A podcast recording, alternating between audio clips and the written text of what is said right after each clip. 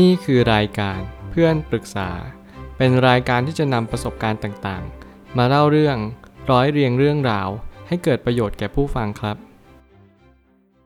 สวัสดีครับผมแอดมินเพจเพื่อนปรึกษาครับวันนี้ผมอยากจะมาชวนคุยเรื่องคำพูดของผู้อื่น ว่าเราควรให้ค่าอะไรนั้น ไม่มีความหมายเท่ากับเราให้ค่าเอง ข้อความทวีตจากมาร์คแมนสันได้เขียนข้อความไว้ว่า อย่าเอ็นเอียงจากคำพูดของผู้อื่นว่าอะไรคือสิ่งที่เราควรให้ค่า แต่จงค้นหาความหมายที่แท้จริงของตัวเองให้เจอ มันอยู่ที่คุณตัดสินใจ ข้อความนี้คือสิ่งที่จะมาย้ำเตือนจิตใจของเรา ว่าเราต้องรู้ว่าเรามีจุดยืนอยู่ตรงไหนกันแน่ แน่นอนว่าผู้คนมากมายในสังคม เขาจะพูดตามความคิดเห็น เขาไม่ได้พูดตามหลักความเป็นจริง และแน่นอนการที่เราจะคิดวิเคราะห์และแยกแยะ จากใครสักคนหนึ่งเนี่ยที่สามารถจะแตกแขนง ให้มันละเอียดถี่ถ้วนได้จริง ๆ แล้วมันแทบจะเป็นไปไม่ได้เลยว่าใครคนหนึ่งจะสามารถ วิเคราะห์เราอย่างละเอียดถี่ถ้วนและถูกต้องจริง ๆ นั่นจึงจะเป็นเหตุผลว่าเราควรจะพิจารณาตัวเองก่อนเสมอ ก่อนที่เราจะไปคิด แล้วก็ไปหาคำตอบให้คนอื่น มันเหมือนกับว่าเราเอาตัวเองให้รอดก่อน ก่อนที่เราไปช่วยคนอื่น นี่คือสิ่งที่สำคัญจริง ๆ สังคมยุคนี้ชอบช่วยเหลือคนอื่น ชอบทำให้คนอื่นดีขึ้น โดยให้เราลืมนึกไปว่า ตัวเราเองยังไม่ได้ดีขนาดนั้น แล้วเราจะช่วยคนอื่นได้ยังไง รอให้เราดีก่อนได้ไหมแล้วเราค่อยหยิบยื่นมือเข้าไปช่วยเหลือคนอื่น บางคนเนี่ยกลับกลายว่าอยากให้คนอื่นได้ดีมากๆ ไม่ว่าจะเป็นพ่อแม่ พี่น้อง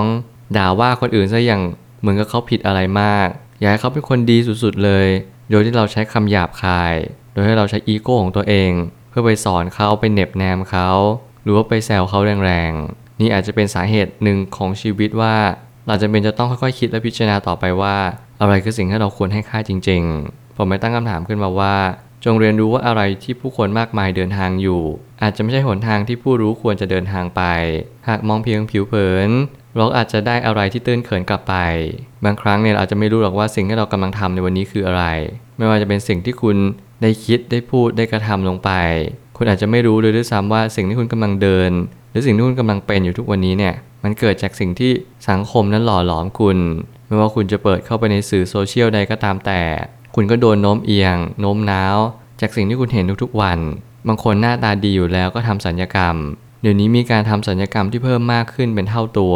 สมัยก่อนคำว่าสัญญกรรมเนี่ยมันเกิดจากการที่เราค่อยๆคคิดค่อยๆปรุงค่อยๆ แต่ง แล้วเราก็รู้สึกว่าเออหน้าเราเนี่ยมันมีความผิดปกติมากๆ เราจึงทำสัญญกรรมกัน แต่ตอนนี้มันไม่ใช่เป็นแบบนั้นแล้ว คนหน้าตาดีก็อยากให้ดียิ่งขึ้นไปอีก กลายเป็นความอยากความต้องการที่มันเกินพอดีจริง ๆ แน่นอนว่านี่คือสัญญกรรมเสริมความงาม อาจจะทำให้เรารู้สึกว่ามันเป็นเหมือนการแต่งหน้าก็ได้ มันไม่จำเป็นที่เราจะต้องคิดมากว่าสิ่งนี้คืออะไรจริง ๆ แต่อย่างน้อยที่สุดผมอยากให้ทุกคนมีความตระหนักรู้ว่าเราต้องการอะไรในชีวิตจริง ๆ อย่าพยายามตามกระแสไม่ว่าคุณจะเป็นคนยังไง ความสวยไม่ได้เกิดจากการที่รูปร่างหน้าตาดี มีดั้ง หน้าเรียว ปากอบอิ่ม ตาสองชั้นอย่างเดียว ความสวยงามที่แท้จริงมันเกิดจากภายในด้วย สิ่งนี้ผมพูดจากใจจริง ไม่ได้หมายความว่า ไม่แนะนำหรือแนะนำแต่ทุกครั้งที่คุณตัดสินใจเลือกเดินในชีวิต ขอให้คุณรู้ชัดว่าคุณทำไปเพื่ออะไรจริง ๆ คนในสังคมก็มักจะพูดว่า เราควรทำอย่างนั้นอย่างนี้ เขาพูดตามชีวิตที่เขาได้รับมาว่าดี เช่นเขาร่ำรวยมาจากการเล่นหุ้น เขาก็เลยพูดว่าหุ้นทำให้เขารวยได้จริง สิ่งผมยกตัวอย่างมานี้ก็เป็นเหตุการณ์จริงที่หลายคนมีความคิดแบบนี้ หลายคนเชื่อว่าการลงทุนหุ้นแล้วประสบความสำเร็จก็เลยลงทุนหุ้นแล้วดี บางคนลงทุนที่ดิน บ้านอสังหาริมทรัพย์ต่างๆ เขาบอกว่าดีได้กำไรงาม เขาก็จึงเป่าประกาศให้ทุกคนได้รับรู้ว่านี่คือสิ่งที่ถูกต้องที่สุดในชีวิตของเขา แต่ในความเป็นจริงเนี่ยเมื่อเรากำลังฟัง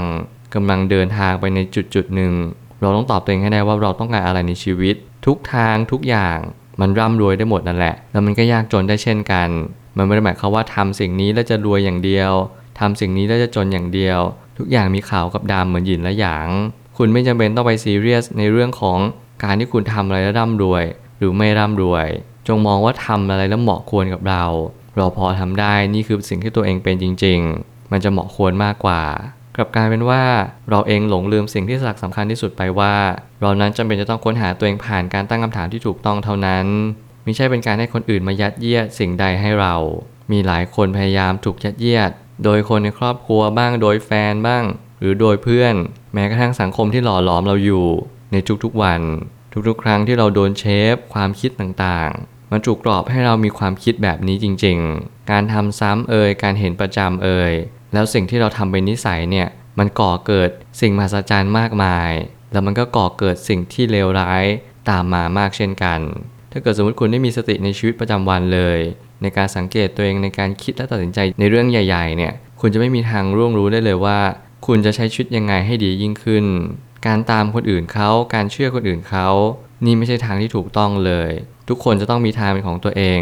คุณอาจจะมีทางที่คล้ายกับคนนี้ คุณต้องสอบทานตัวเองไปเรื่อยๆว่า แล้วฉันจะเหมาะกับงานงานนี้ได้อย่างไร ถ้าเกิดสมมติฉันเป็นพนักงานประจำฉันจะตั้งใจในการใช้ชีวิตเป็นพนักงานประจำเนี่ย เพื่อให้เลื่อนขั้นไปถึงจุดจุดไหน ในระดับ C level เลยหรือเปล่า สิ่งนี้คุณก็สามารถทำได้เหมือนกัน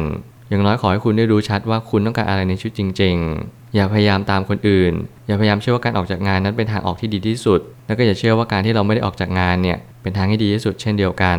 น่าจะเป็นเหตุผลหนึ่งที่สำคัญที่สุดในชีวิตของเราเลย เพราะการเลือกเดินชีวิต มันไม่มีใครกำหนดว่าถูกหรือผิด มันมีแต่ว่าเหมาะหรือควรมากกว่า ทุกสิ่งทุกอย่างในชีวิต เราจำเป็นต้องตัดสินใจด้วยตัวของเราเอง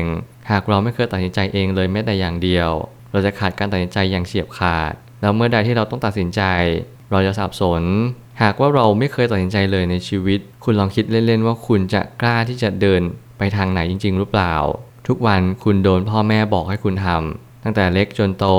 เราตื่นขึ้นมาเราก็ไปโรงเรียน กลับมากินข้าวอาบน้ำนอนวนลูปแบบนี้ไปเรื่อยๆ โตมาเราก็ต้องเรียนไปเรื่อยๆ จนกว่าเราจะเรียนจบ พอเรียนจบปุ๊บเราเคว้ง มันเหมือนกับว่าทุกอย่างเนี่ยมันกว้างใหญ่ไพศาลมากๆ โลกใบนี้มันไม่มีใครมาบอกเราแล้วว่าเราควรทำอะไร บางครั้งก่อนที่เราเป็นนักเรียนเนี่ย คุณครูก็ยังพร่ำสอนพร่ำบอกคอยตักเตือนเราอยู่ เรายังมีเพื่อนอยู่ข้างๆตลอดเวลา ไม่ว่าเราจะเบื่อเหงาเศร้าเซ็งแซดแค่ไหนก็ยังมีเพื่อนชวนคุยข้างๆ ตัวเราอยู่ตลอดเวลา สิ่งเหล่านี้เป็นสิ่งที่บางครั้งเนี่ยเราต้องเรียนรู้อะไรบางอย่างในชีวิตมากยิ่งขึ้น ยิ่งเราโตขึ้น ถ้าเกิดสมมติเราไม่เคยเลือกอะไรเลย คุณจะกลายเป็นคนที่ขาดความมั่นใจในการตัดสินใจต่างๆ ของชีวิตไป major event ในชีวิตเนี่ยมันเข้ามา อย่าพยายามถามใครเยอะ จงเรียนรู้จากประสบการณ์ตัวเองไม่ว่าจะเป็นการอ่านหนังสือบ้างเจอเองบ้าง การฟังเรื่องราวของคนอื่นเยอะๆมันทำให้คุณช่วยในการตัดสินใจ เหตุการณ์ใหญ่ๆของชีวิตของคุณได้เยอะเลย อย่าพยายามปิดกั้นตัวเองด้วยการไม่ฟังใคร อย่ามองว่าทุกเรื่องมันเป็นเรื่องไร้สาระ เรื่องบางเรื่องก็มีสาระเหมือนกัน มันอยู่ที่คุณนำมาใช้จริง ๆ หรือเปล่า สุดท้ายนี้ความสำเร็จไม่ได้มีสูตรสำเร็จ เราไม่สามารถเดินตามทางเดินของใครได้ เพียงแต่เรานำคุณสมบัติที่คล้ายคลึงกันเท่านั้น เช่น วินัย อดทน มุ่งมั่น และการหาการเรียนรู้ต่อทุกสิ่งทุกอย่างตรงหน้า และนี่คือเหตุผลที่สำคัญที่สุดที่เราจะต้องทำในทุกๆวัน ไม่ว่าคุณจะเหนื่อย เบื่อ หรือว่ามีอารมณ์อะไรที่ขุ่นเคืองใจจริง ๆ คุณก็ต้องห้ามหยุดกระทำสิ่งเหล่านี้ ถ้าคุณบุดหมายว่าคุณจะไปถึงยอดเขาจริง ๆ ความสำเร็จก็คือเป้าหมายหนึ่งในชีวิต แน่นอนมันไม่ได้มีกำหนดกะเกณฑ์แต่ว่านี่คือความสำเร็จ อย่าพยายามผูกในเรื่องของความมีชื่อเสียงเอ่ยอำนาจเอ่ยเกียรติยศเอ่ยหรือแม้กระทั่งเงินทองก็ตาม คู่กับความสำเร็จเลยดีกว่า ผมไม่ได้บอกว่านั่นไม่ใช่ความสำเร็จหรือความสำเร็จ แต่สิ่งที่มันสำคัญกว่านั้นก็คือ มันคือนามธรรมหรือเปล่า ความรู้สึกที่เราอิ่มใจ